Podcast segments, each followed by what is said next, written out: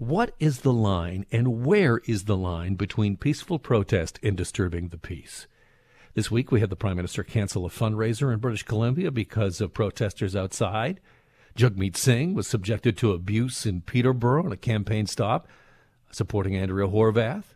So, how do we interpret what happened last night in Hamilton at the Doug Ford rally? Let me give you the details. Here's the news as published by globalnews.ca this morning. Police charged a 33 year old woman with trespassing amid a protest at a Doug Ford rally at the Hamilton airport.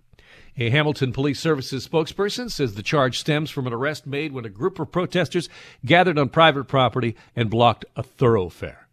Quote, the protesters were asked to move off the roadway. All individuals complied, but one individual refused to move and was arrested. That is according to police in, a, in their release. The protester in question was Karima Saad, and she posted this to her social media. Can you let her leave? Can she leave? No, she had her opportunity. This is the Hamilton police arresting me for political dissent. When you're under arrest, you Can don't I please take your give him my phone, please? the fascist that runs this country. Can I give him my phone, No, please? you This is a reflection of what Doug Ford Can I give him my phone, please? No, you cannot. Can I give him my phone, please? Uh, and what you see on the video is Karima Saad being uh, handcuffed, and Karima is on the line. Welcome to the program. Uh, what I read in terms of that news report, is that accurate in your mind? No, it's not actually at all. Um, the first thing I would say is that I wasn't there to protest any event. I had a valid RSVP that was confirmed, and it was my intention to attend the rally and observe and document. I did not go there with a group. I was not blocking any thoroughfares. I wasn't associated with anyone apart from myself and my cameraman. And I'm very surprised to hear that statement um, from Hamilton Police because I made all of this abundantly clear.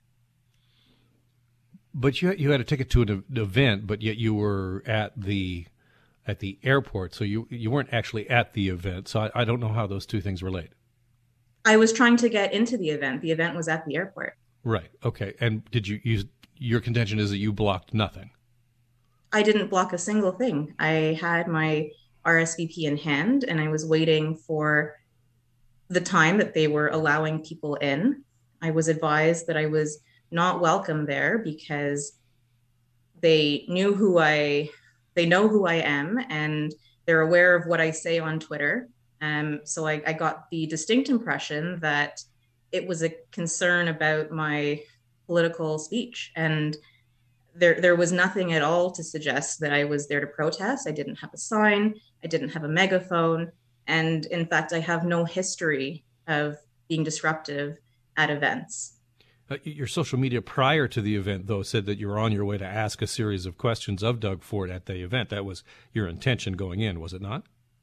If I had an opportunity to ask a question, um, the Doug Ford is not best known for scrumming, so I, I would have seized the opportunity if it arose. Um, but really, I, I have attended hundreds of political rallies um, over the past two years, um, a, a lot of them relating to COVID denialism and um, sort of anti government sentiment. I was there for the duration of the convoy occupation in Ottawa, um, and I've attended Liberal and NDP campaign events, um, as well as New Blue Party events. Um, so this is something that I do as a matter of personal interest in service of the public interest. Um, and, and there's nothing that would have been disruptive about my behavior. H- have you been denied access to Doug Ford events previously? I did attempt to attend his campaign kickoff, um, where I was told by the same gentleman who uh, trespassed me yesterday that, uh, again, I was not welcome and I had been flagged. Um, and at that particular event, uh, I didn't push further to inquire who specifically was trespassing me or for what purpose. Um, I complied with the the instruction to leave the premises, um, and I was actually followed by two security in a pickup truck uh, as I was halfway out of the building. um, who made veiled threats towards me. Um, but I understood that I was trespassed from that specific venue, um, and I took the trouble to RSVP under my real name using my real email address, and I got a confirmation to this Hamilton rally. Hmm. What happens with this ticket? I guess you were you were after you were handcuffed, you were handed a ticket. What happens next? Well, yeah, I think the way it played out was a bit backwards. Um, I don't see why I was handcuffed at all or transported in a cruiser, um, but I, I do now have an option of fighting this ticket, and that's exactly what I intend to do. Your your contention is that they knew you were coming, and when you showed up, they knew it was you, and they just didn't want you there, and that's why you were singled out. Yeah, as far as I can tell, um, this was the use of state resources um, to prevent political expression and suppress political speech.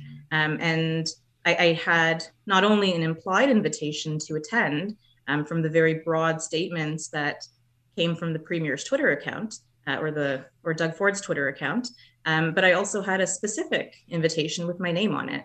Um, so I think there's going to be an issue about um, on what basis can that um, be revoked, and and if it is allowed to be arbitrary, um, was the way I, I, was treated by Hamilton police. Um, is that grounds to stay the charges or the the, the POA charge?